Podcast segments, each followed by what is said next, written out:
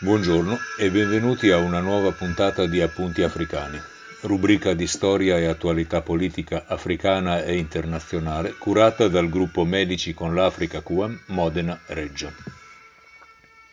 Oggi parliamo della Guinea Equatoriale, un paese che finisce di rado sulle pagine dei giornali e lo fa sempre per le ragioni sbagliate.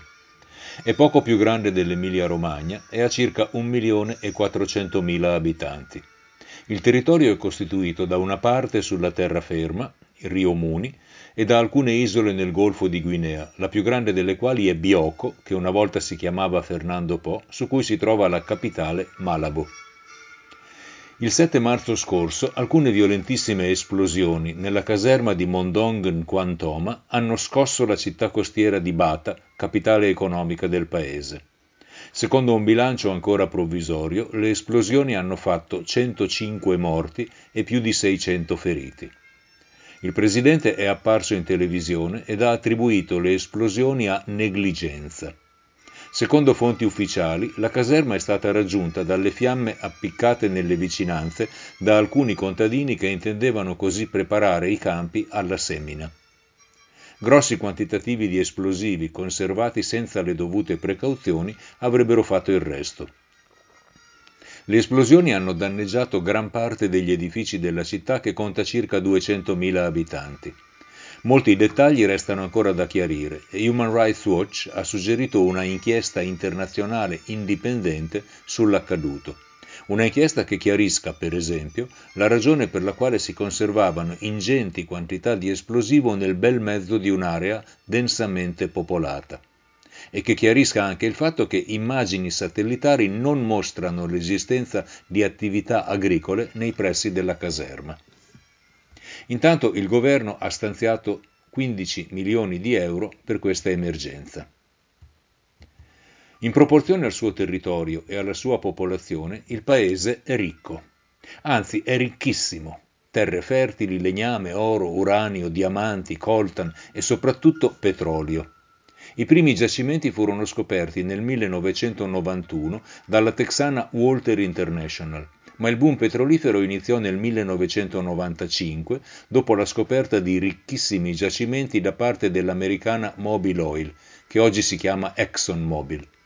Fra il 1996 e il 2006 il prodotto interno lordo del paese è cresciuto alla strabiliante media del 40% all'anno. Per alcuni anni la Guinea Equatoriale ha vantato il più alto prodotto interno lordo pro capite dell'intero continente. Ma il PIL pro capite, si sa, è una media e le medie, si sa, spesso nascondono molto di più di quanto non rivelino. Nel caso in questione il PIL pro capite non rivela che il 75% della popolazione vive al di sotto della soglia di povertà. Non rivela che la metà della popolazione non ha accesso all'acqua potabile e non dispone di latrine decenti. Nemmeno rivela quello che ha invece rivelato uno studio del 2011, quando un bambino su quattro soffriva di malnutrizione cronica e due su tre erano anemici, così come la metà delle donne. L'istruzione elementare è gratuita, ma a causa della mancanza di investimenti il Paese ha uno dei peggiori tassi di iscrizione scolastica del continente. Un documento dell'UNESCO del 2012 riportava che il 46% dei bambini in età scolare non frequentava la scuola e la metà di quelli che lo facevano non terminava il ciclo di istruzione primaria. Occorre un chiarimento. Citiamo studi un po' datati perché non ne abbiamo trovati di più recenti. I dati pubblicati dal governo, che è uno fra i meno trasparenti del pianeta, sono pochi e sono poco credibili. In un documento del 2015 il Fondo Monetario Internazionale sottolineava la critica scarsità di dati macroeconomici e sociodemografici che porta a considerevoli incertezze sui dati demografici e sugli indicatori sociali. Da allora le cose non sono significativamente cambiate. La Guinea Equatoriale, ex colonia spagnola, divenne indipendente nel 1968. Presidente era Francisco Macias Nguema, che nel 1972 si proclamò presidente a vita. Instaurò un regime dittatoriale fra i più sanguinosi, feroci e grotteschi che il continente abbia conosciuto. Si dichiarò marxista e ammiratore di Hitler. Si fece attribuire una serie di titoli altisonanti e bizzarri, fra i quali quello di unico miracolo. Una buona parte della popolazione lo riteneva dotato di poteri magici. È probabile che ci credesse anche lui. Proibì l'uso della parola intellettuale. Fece torturare e uccidere decine di migliaia di persone, ex amanti delle sue amanti, mariti di donne che avevano attirato la sua attenzione, giornalisti, oppositori, veri o presunti, ex ministri caduti in disgrazia. Impossibile sapere quante furono le persone da lui fatte trucidare. La stima più attendibile parla di 50.000 vittime della sua paranoia e più di 100.000 persone fuggirono rifugiandosi nei paesi vicini.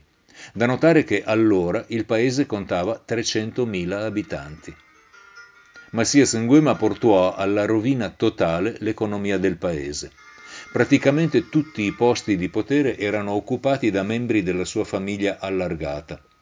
Fra questi l'ambizioso nipote Teodoro Obiang Nguema Mbasogo, capo delle forze armate. Di fronte ai segni di follia sempre più gravi e sempre più frequenti di Massias Nguema, proprio questo suo ambizioso nipote lo destituì con un colpo di Stato e prese il potere il 3 agosto 1979. Francisco Macias Nguema fu processato e condannato a morte. Fra i capi di accusa ne spiccavano 101 per genocidio. Fu fucilato il 29 settembre 1979. Nessun militare equatoguineano ebbe il coraggio di far parte del plotone di esecuzione temendo i presunti poteri magici del condannato, che fu fucilato da militari marocchini. Il nipote golpista, Teodoro Obiang Nguema Mbasogo, ha oggi 79 anni ed è ancora al potere, da 42 anni. È il più longevo dei governanti in carica non monarchici non solo in Africa ma nel mondo intero. Sulla scia di suo zio ha instaurato uno dei regimi dittatoriali più oppressivi, sanguinari e feroci del continente ha mantenuto l'abitudine di organizzare elezioni e si è fatto eleggere e rieleggere a ripetizione. Stando ai risultati ufficiali ha ottenuto il 99% dei voti nel 1996, il 100% nel 2002, il 95,8% nel 2009 e il 93,7% nelle ultime presidenziali, quelle tenutesi nel 2016. Nel corso degli anni sono stati denunciati vari tentativi di colpo di Stato, alcuni reali, altri inventati dal regime per giustificare sempre più stretti giri di vite nei confronti di oppositori veri o presunti. Fra quelli reali è da ricordare il golpe maldestramente tentato nel 2004 da un gruppo di mercenari guidati da Simon Mann, ex militare inglese che viveva in Sudafrica. Il golpe fallì prima ancora di cominciare e Simon Mann fu processato e condannato a sette anni di carcere in Zimbabwe, dove era stato arrestato quando era in partenza su di un aereo privato con una sessantina di altri mercenari. L'accusa era quella di essere diretto in Guinea Equatoriale per riunirsi ad un altro gruppo di mercenari già in loco e già arrestati. Uno storico oppositore di Nguema, Severo Moto, da anni in esilio in Spagna, fu accusato di essere dietro il tentato golpe, un'accusa che lui ha sempre respinto. Nel 2008 Simon Mann fu estradato dallo Zimbabwe in Guinea Equatoriale, dove fu condannato a 34 anni di carcere. Un anno dopo fu graziato ed espulso. In questo opaco e maldestro tentativo di golpe fu coinvolto anche Sir Mark Thatcher, figlio di Margaret Thatcher, che ammise di avere finanziato il golpe, ma aggiunse di averlo fatto a sua insaputa. Avrebbe prestato ingenti somme di denaro a Simon Mann, ignorando l'uso che questi intendeva farne. Stando alle fonti ufficiali, un altro golpe fu sventato nel 2018 questa volta sarebbe stato tentato da un gruppo di una trentina di mercenari ciadiani, centrafricani e camerunesi, dietro ai quali ci sarebbe stato un non meglio identificato oppositore in esilio. Il presidente e il suo entourage si servono di mercenari israeliani e americani come guardie del corpo e come istruttori di reparti di elite dell'esercito. Grazie ai proventi del petrolio se lo possono permettere.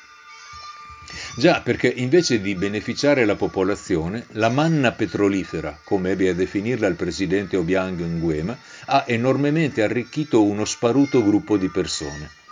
Nel corso degli anni ingenti somme di denaro sono state spese in mega progetti infrastrutturali, la cui realizzazione è stata assegnata per lo più ad imprese legate al presidente e al suo clan. È vero che sono stati costruiti anche nuovi ospedali, fra i quali due moderni e ben attrezzati, uno a Malabo ed uno a Bata. È anche vero, come documenta Human Rights Watch, che per usufruirne occorre pagare e la grande maggioranza della popolazione non se lo può permettere. Nelle aree rurali le strutture sanitarie sono dilapidate, prive della strumentazione essenziale e spesso prive anche di farmaci. Nel 2011 è iniziata la costruzione di una nuova capitale, Oyala, nella provincia di Giblojo, nel profondo della foresta equatoriale. Un mastodontico e costoso progetto che fino ad ora ha prodotto una città in gran parte fantasma. In una intervista rilasciata nel 2012 al giornalista della BBC Stephen Sakur, il presidente Nguema ha affermato che la costruzione di una nuova capitale nel cuore della foresta risponde a motivi di sicurezza, dal momento che Malabo sarebbe troppo esposta ad attacchi via mare.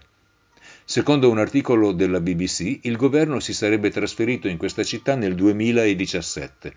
Secondo un altro articolo pubblicato il 29 maggio 2020 su Repubblica, avrebbe dovuto farlo nel 2020.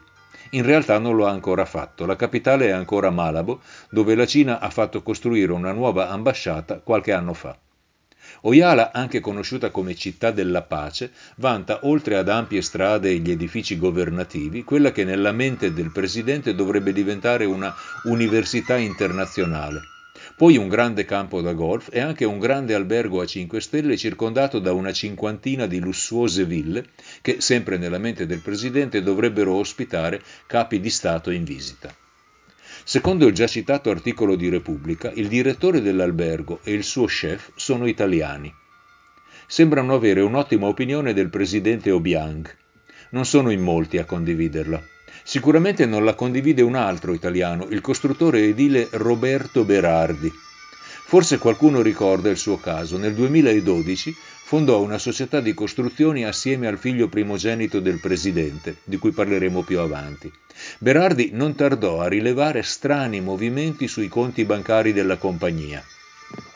Le spese di molti cantieri erano palesemente gonfiate, ma venivano finanziate senza domande e molti fondi erano trasferiti dai conti bancari della società a conti bancari intestati al figlio del presidente o ad altri membri del clan presidenziale. Berardi ebbe la cattiva idea di chiedere spiegazioni. Finì nel famigerato carcere di Bata, dove restò in una cella di un metro per tre per due anni e mezzo. Fu scarcerato e tornò in Italia nel luglio del 2015. L'economia del paese, pressoché totalmente dipendente dal petrolio, attraversa una crisi ingravescente dal 2014, da quando cioè il prezzo del petrolio ha subito pesanti ribassi sul mercato internazionale. Nel 2019 il Fondo Monetario Internazionale ha promesso alla Guinea Equatoriale un prestito agevolato di 280 milioni di dollari in tre anni. Sono già stati sborsati 40 milioni, il resto per il momento è bloccato. Una delle richieste avanzate dal fondo per accordare il prestito era che il Paese aderisse alla Iniziativa per la trasparenza delle industrie estrattive, fondata nel 2003, che stabilisce standard di trasparenza per il buon uso dei proventi di gas, petrolio e altre risorse minerarie. Nel febbraio del 2020 la richiesta di adesione della Guinea Equatoriale è stata respinta perché non soddisfaceva le necessarie garanzie. Da allora il Fondo monetario ha sospeso ogni esborso. Come altrove, la crisi economica è stata aggravata anche nella Guinea Equatoriale dalla pandemia di Covid-19. Nel 2020 il PIL ha subito una contrazione del 6% rispetto all'anno precedente. A proposito della pandemia, non vale la pena di citare i dati ufficiali, vale la pena invece menzionare il fatto che nel giugno 2020 il governo ha espulso la rappresentante dell'Organizzazione Mondiale della Sanità nel paese, la dottoressa Trifoni Nkurunziza, con l'accusa di avere pubblicato risultati falsi e allarmistici sulla pandemia stessa. Curiosamente, la dottoressa Nkurunziza viene dal Burundi, il cui governo due settimane prima aveva anch'esso espulso il rappresentante dell'OMS, anche lui accusato di avere falsificato, esagerandoli, i dati relativi alla pandemia. In una intervista rilasciata al settimanale francese Jeune Afrique nell'aprile del 2016, Nguema ha dichiarato che non intende candidarsi alle elezioni presidenziali previste per il 2023. Alla domanda se stesse preparando la presidenza per il suo figlio primogenito, ha risposto che non può impedire a questo suo figlio, uno dei 42 riconosciuti, di fare carriera politica perché ha detto non è giusto che i suoi talenti non vengano premiati. Già, i suoi talenti. Vediamo quali sono i talenti di suo figlio Teodoro Nguema Obiang Mangue, detto Teodorin. Ma prima facciamo un importante passo indietro. Nel 2010, su istanza di Transparency International, l'Alta Corte d'Appello francese ha autorizzato procedimenti per corruzione contro capi di Stato stranieri in carica che avessero acquisito beni mobili ed immobili in Francia con risorse di dubbia provenienza. Sotto accusa finirono il clan del presidente congolese Denis Sassou Nguesso, con 18 immobili e 112 conti bancari in Francia, il clan di suo genero, il presidente gabonese Omar Bongo, che al tempo era già morto e succeduto da suo figlio Ali Bongo Ondimba, con 39 immobili e 70 conti bancari in Francia, e infine il clan del presidente della Guinea Equatoriale Teodoro Obiang Nguema. Torniamo al figlio di quest'ultimo, Teodorin. Iniziamo col dire che per il momento è vicepresidente e ministro della difesa. E veniamo ai suoi talenti. Teodorin ha accumulato in Francia un patrimonio enorme, costituito fra l'altro da una villa del valore di 130 milioni di euro, un albergo del valore di 25 milioni di euro e una flotta di numerose auto di lusso. Nel settembre 2016 è stato aperto un procedimento nei suoi confronti con l'accusa di sottrazione di fondi pubblici e riciclaggio di denaro. Un paio di mesi dopo, nel novembre 2016, anche la Procura della Repubblica di Ginevra ha aperto un procedimento contro di lui per riciclaggio e ha messo sotto sequestro una ventina di auto di lusso che gli appartenevano e alcuni dei suoi numerosi conti bancari. Ancora nel 2016, su richiesta delle autorità svizzere, gli fu confiscato in Olanda uno yacht del valore di 120 milioni di dollari. Una cifra che è più o meno pari alla somma delle spese annuali del suo paese per educazione e sanità. Il processo francese si è concluso con una condanna in contumacia, sospesa, a tre anni di carcere, 30 milioni di euro di multa e il sequestro di una ventina di auto di lusso, più dipinti di valore, un orologio da 4 milioni di euro. Il processo svizzero si è concluso con un patteggiamento e col sequestro di 25 auto di lusso, Ferrari, Lamborghini, Bugatti, Rolls-Royce, il rampollo presidenziale possiede anche jet privati e un patrimonio immobiliare del valore di circa 100 milioni di euro in Brasile e uno di circa 90 milioni di euro negli Stati Uniti. Qui possiede anche una collezione di memorabilia di Michael Jackson del valore di 2 milioni di dollari, secondo un articolo dell'Economist del 2016. Lo stesso articolo riporta che suo padre possiede un Boeing 737 del valore di 55 milioni di dollari, con la rubinetteria dei bagni placata in oro. Ma questa è un'altra storia. Anche negli Stati Uniti Teodorin ha avuto problemi con la giustizia che hanno portato nel 2014 alla confisca di beni per 30 milioni di dollari più o meno il doppio di quanto è stato stanziato per far fronte alle devastanti esplosioni del 7 marzo scorso di cui abbiamo parlato all'inizio. Alla chiusura di questo procedimento, il vice procuratore generale americano ha stigmatizzato lo stile di vita fatto di sfarzo ed eccessi degli Obiang, in contrasto stridente con la povertà diffusa dei loro concittadini, in un paese che ha uno degli indici di sviluppo più bassi del mondo, e la cui popolazione vive in miseria ed è priva di servizi sanitari ed educativi decenti. Non pare che il rampollo presidenziale si sia risentito. Con l'opposizione soffocata da decenni, compagnie petrolifere americane, europee e cinesi soddisfatte di fare affari con la Guinea Equatoriale, le uniche insidie al potere sembrano venire da lotte interne al suo clan. La successione di Teodorin potrebbe essere insidiata da Gabriel Nguema, un altro dei 42 figli riconosciuti del presidente. Secondo il settimanale Jeune Afrique, una vera e propria guerra di successione è già in corso in vista delle presidenziali del 2023. Una guerra che potrebbe spingere il 79enne presidente a candidarsi di nuovo. Che a candidarsi sia il padre o uno dei figli, per la popolazione non cambierà niente. Vari studi prevedono che se non verranno trovati nuovi giacimenti, gas e petrolio si esauriranno in Guinea Equatoriale entro il 2035. Che cosa rimarrà della manna petrolifera? Rimarranno l'amarezza e la rabbia per una straordinaria occasione di migliorare significativamente la vita della popolazione sprecata a beneficio di un gruppo di criminali corrotti e feroci. Certo non sono i soli, ma questo rende la cosa anche più amara. Per oggi ci fermiamo qui. Buona giornata e buona fortuna.